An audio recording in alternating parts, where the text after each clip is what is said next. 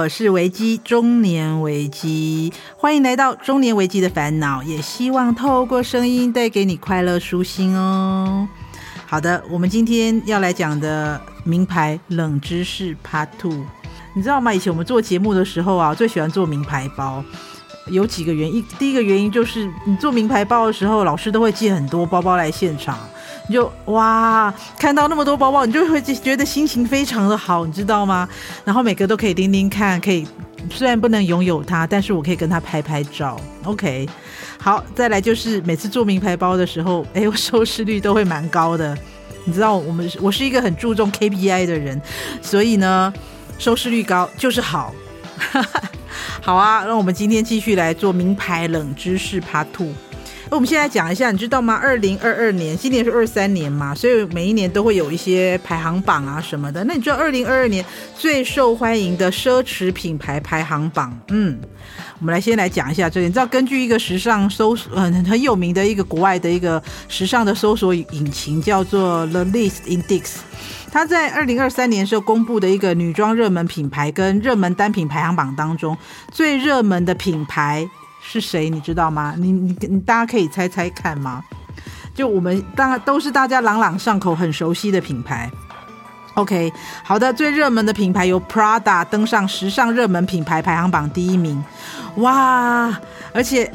但是呃，最热最受欢迎的单品哦，最受欢迎品牌是 Prada 第一名嘛？那最受欢迎的单品是由那个 BP Blackpink 代担任全球代言人的那个圣罗兰的 iCare 包拿下最热门的时尚单品榜首。OK，我们来看一下这个 iCare 包，我看到那个照片，我也觉得好心动啊！真我跟你讲，女生就是这样，我真的没有办法看到那个漂亮的包包。就会觉得说，哟，我也好想拥有哦，声音都高八度了，对不对？好，记前几年很流行迷你小费包，有没有？大家现在其实小费包现在迷你小费包现在还是很流行，但是呢，OK，超大容量的包款在二二年的时候又回来喽。这款 iCare 的 bag 设计就是用方形的那种。眼缝的缝线加上金色的 YSL 的标志，包包的容量非常大，感觉可以轻松的应付日常上班、两天一夜或是旅行那种 trip。所以在二零二二年刚上架的时候就引起了抢购潮。如果去呃 Google 的图片打上 iCare，或者是打上 iCare 或者是 YSL 的包的话，大概会跑出一堆啪啪啪啪啪一堆这种包包出来。好，那么说回来，最新发布的这种。啊、呃，刚讲到 List 的排行榜嘛，来 List 的在二零二三年第一季热搜名牌排行榜当中，刚刚讲到 Prada 是二零二二年时尚排行榜品牌的第一名嘛，来二零二三年第一季热度品牌名牌排行榜 Prada 再度的登上榜首，也是也是连续第二个季度蝉联全球最热门的品牌。哎，我真的觉得很意外。我当然最近比较热的牌子是那个 Hermes 爱马仕，没错。可是我很意外，哎，其实，在世界的潮流当中，Prada 已经站上了嗯顶峰。OK。好了，二零二二年呢、啊、是 Prada 第一次在历史指数中名列前茅。根据这个报告上面指出，这个品牌的搜寻度在二零二二年最后一季成长了百分之三十七，而且这个 Prada 最知名，它的倒倒三角的 logo 也成为它最受呃二零二二年最受欢迎的 logo 之一。那大家会不会很好奇，就是 List 排行榜这起虾米？啊，我们先来科普一下，List Index 就是这个组织在全球时尚业属于非常权威的指标，因为它追踪的不仅仅是消费者的意见，还包括销售啊、网络媒体声量啊，加起来的一个综合的评价，所以它可以从这个。啊、消费者的意见、销售的数量的状况，还有网络的媒体声量，来排行排列出每一季最受欢迎的时尚品牌跟产品类别。那根据 List 最新一季的说法，就是这一次 Prada 品牌受欢迎的那种棒棒棒，他说机声有没有，是代表了这个品牌重回到往昔的辉煌，而且还暗示说，哎，时尚业 maybe 会有更大的趋势即将发生哦。可是其实你知道，说到 Prada，我不知道哎、跟跟跟维基同一个年代人会不会想要穿 Prada 的恶魔？这个可以说是时尚一代时尚代表的电影，你知道吗？你知道呃有没有想过说，为什么恶魔只穿 Prada，为什么他不穿 Chanel 或是 Dior？有一个说法，有一个说法是说，在电影产生的那个年代，也就是大概是千禧年的时候吧。那个时候，Prada 是带着时髦、摩登女性的风格，成为了高贵奢华的代名词。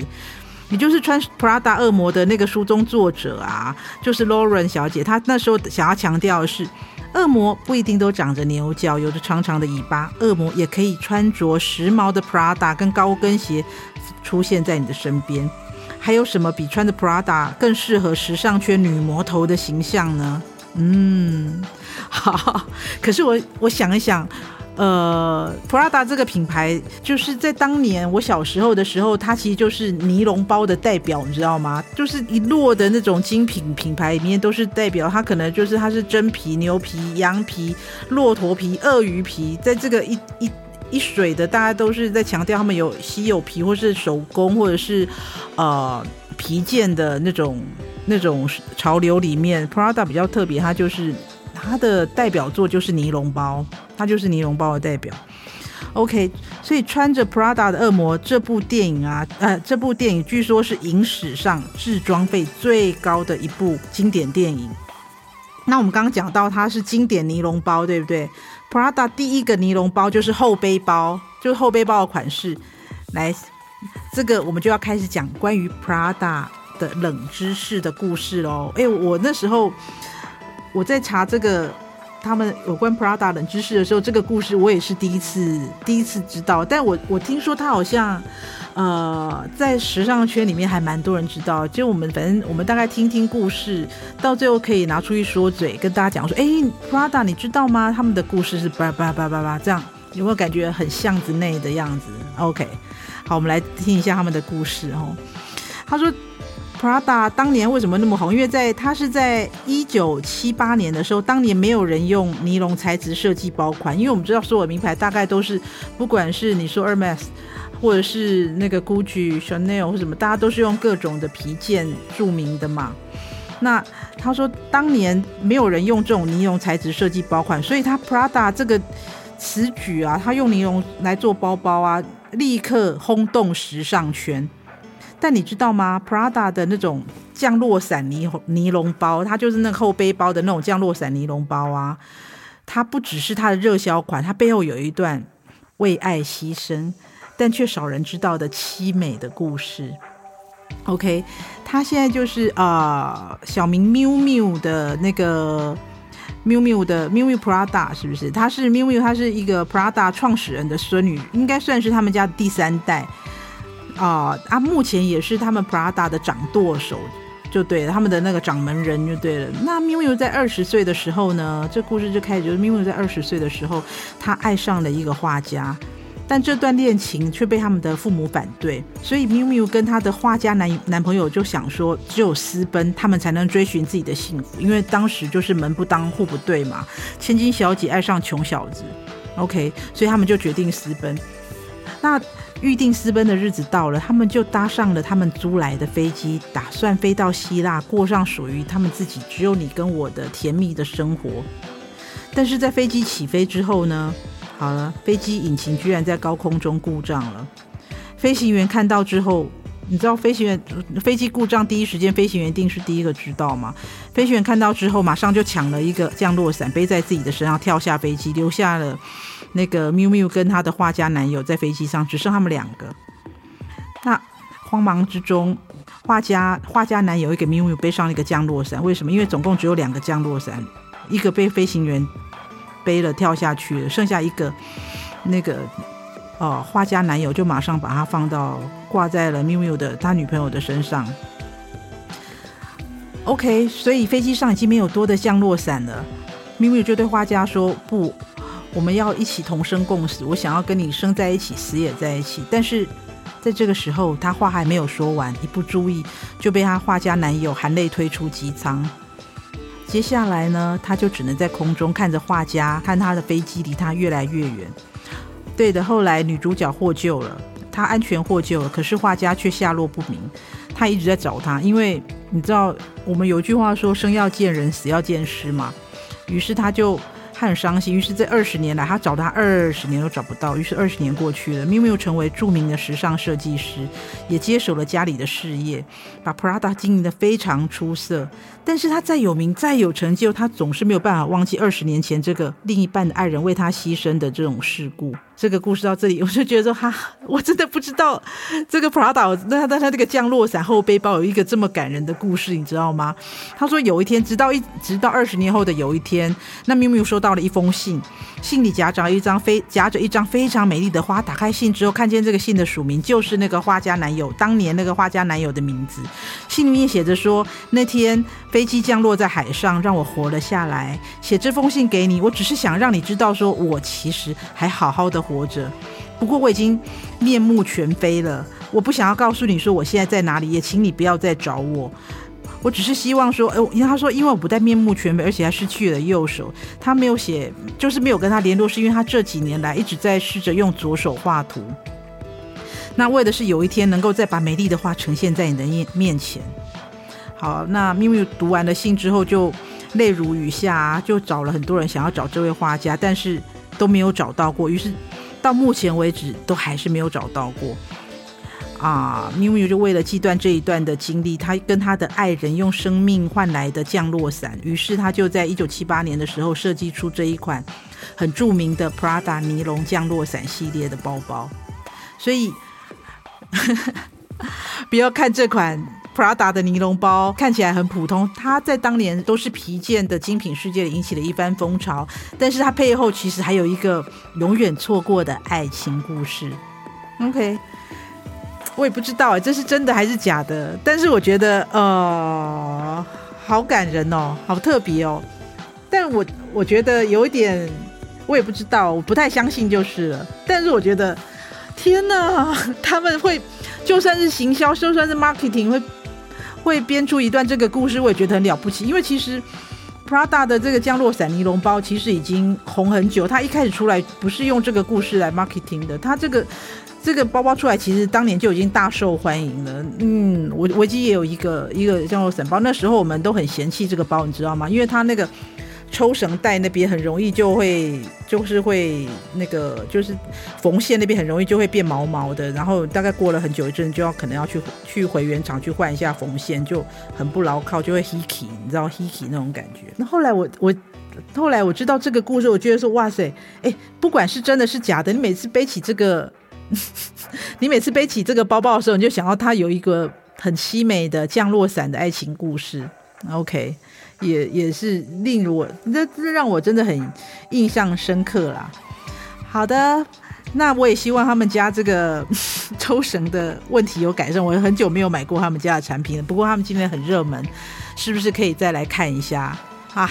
好，听完了 Prada 的凄美的爱情故事之后呢，哎，我们先来讲一下，也是另外一个最近很热门的品牌——爱马仕。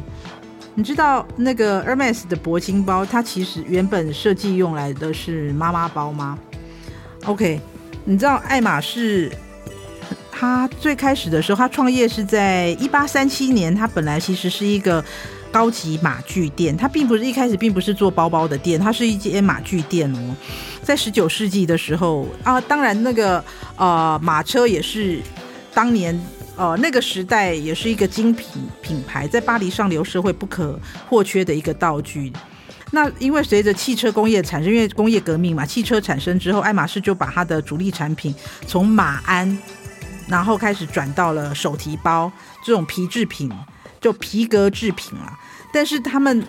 呃，不管是做马鞍还是做那种皮革包，他们都是还是用传统的手工的制法。嗯，那大家知道说现在这么红的铂金包是怎么来的吗？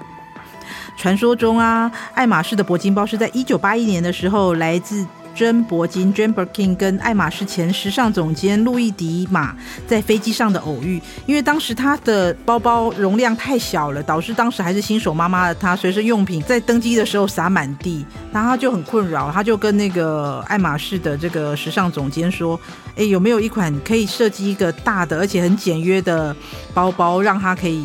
就是可以使用，因为他觉得身为一个妈妈，可是他在上机的时候这样 kitty 咔叽里咔，东西都掉了，不方便嘛。于是呢，这个路易迪马也欣然接受他的建议。没过几个礼拜之后呢，第一颗铂金包就送到真铂金的面前。从此，铂金包就风靡时尚圈二十年，到今天还是非常热销哦。嗯哼，是不是很厉害呢？来，那大家知道说，大家都你知道为最近啊，因为铂金包非常的怎么说？铂金包非常的红，可能是因为有那个真假铂金包的事件。好，那为什么铂金包大家会说它比投资股票更值得投资呢？然后我们分享一些小秘密。你知道爱马仕的铂金包制作一个要花上四十八小时的时间。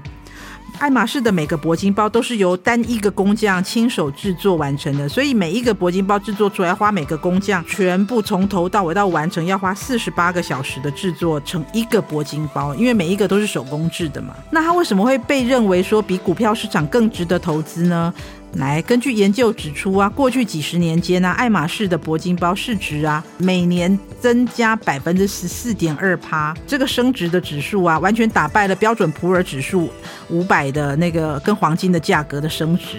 你看，每一年会升十四点二趴，哎，这个投资也太值得了吧？你买那个包包，你可以拎着拎着，然后如果你不喜欢它，把它卖掉，你还可以赚钱，那何乐而不为？所以大家会说，哎，投资这个比投资股票市场更值得哦。好。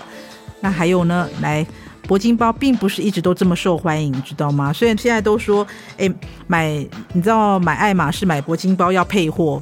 啊、你可能要先买什么，或者你没有办法说，哎，我想要花三十万买那个，我就可以买到。没有，你可能要先花一百万买他们家其他的产品，然后你可能才可以买得到这个。哦，有这个说法，但是你他一开始也不是这么受欢迎的哦。你知道有一个包包的专家说，爱马仕铂金包是一直到九零年代开始，它的那种 IT bag 的风潮才正式大红大紫。从那个时候开始，他们就吸引了非常多的忠实的粉丝，像我们很熟悉的贝嫂。贝克汉维多利亚没有，那个时候他就是他们的，嗯，应该讲他是他是铂金包的粉丝之一。据说他个人就拥有超过一百个铂金包。大家都在讲铂金包，铂金包。那你知道现在大概一个起价大概多少钱吗？就是它入门款最基本的基本基本的入门款。据我们查出来，也许你不一定买得到，但它入门款一个大概是二十五万台币左右。就可以买到一个普通提把的基本款的皮做的铂金包，那一个空的铂金包的重量大概是一公斤左右。哎，我觉得我好像在讲那个以前我们很喜欢，我朋友很喜欢 Hello Kitty 的时候，就说，哎，Hello Kitty 的体重大概是呃三点五颗苹果的重量。突然觉得有那种感觉。好，他说铂金包的空的铂金包的重量大概是一公斤左右。嗯。好的，但是如果其实你加上其他的东西，可能就还蛮有分量、蛮重的。不过我们那时候都在笑说，其实你如果拥有铂金包的话，你不一定要自己拎包啊。当然自己拎包是一个态度，但是如果你有铂金包，你又在里面装很重的东西，你可以叫你助理帮你拎。OK，好的。到目前为止呢，最贵的铂金包，你猜猜看多少钱？基本款大概是二十五到三十万左右可以入手嘛。但是最贵的铂金包目前以一千多万的台币卖出去。好的，它是一个雾面包覆的鳄鱼皮，然后有钻石包覆的铂金包。OK，那时候拍卖的时候大概是折合台币是一千一百多万售出的。唉，这就是一些铂金包比较冷门的小知识了。你知道铂金包还有各种小名吗？因为它有有大的有小的嘛。铂金包不是都一样大，就好像我们说。LV 它 Speedy 有二五、三五、三零，那铂金包也有，比如说它有二五、二十五公分的，那它就叫做 Breaking Back Togo。Togo 就是目前爱马仕普及率最高、最受欢迎的，用小公牛肩颈部的皮，然后它比较硬挺的感觉，所以它就叫爱马仕。它二十五，它就叫它的那个铂金 Togo。我们也是把它记下来好了，反正就当做故事听一下嘛。OK。好的，那今天的节目就进行到这边喽。今天讲了 Prada 的凄美的呃降落伞包的故事，还有爱马仕它嗯曾经是妈妈包的由来的故事。不知道大家还有没有兴趣继续听其他的名牌冷知识呢？我们下次可以再找一些名牌的冷知识的故事来跟大家分享。OK，如果你想要知道有什么品牌的小故事或是冷知识的话，也可以来信告诉我们，或是留言。那也欢迎麻烦你到那个 Podcast 帮我们评分一下哦，可以给我们五颗星吗？好的，有任何的意见或是想法，欢迎到 FB 搜寻中年危机的烦恼留言给我们，分享你的烦恼或是你朋友的烦恼哦。好的节目需要你的共同支持，也欢迎赞助我们，让我们制作出更多的好节目。中年危机的烦恼，我们下回见喽，拜拜拜拜。节目企划方颖、钟燕，音乐设计、录音工程李世先，我们下回见。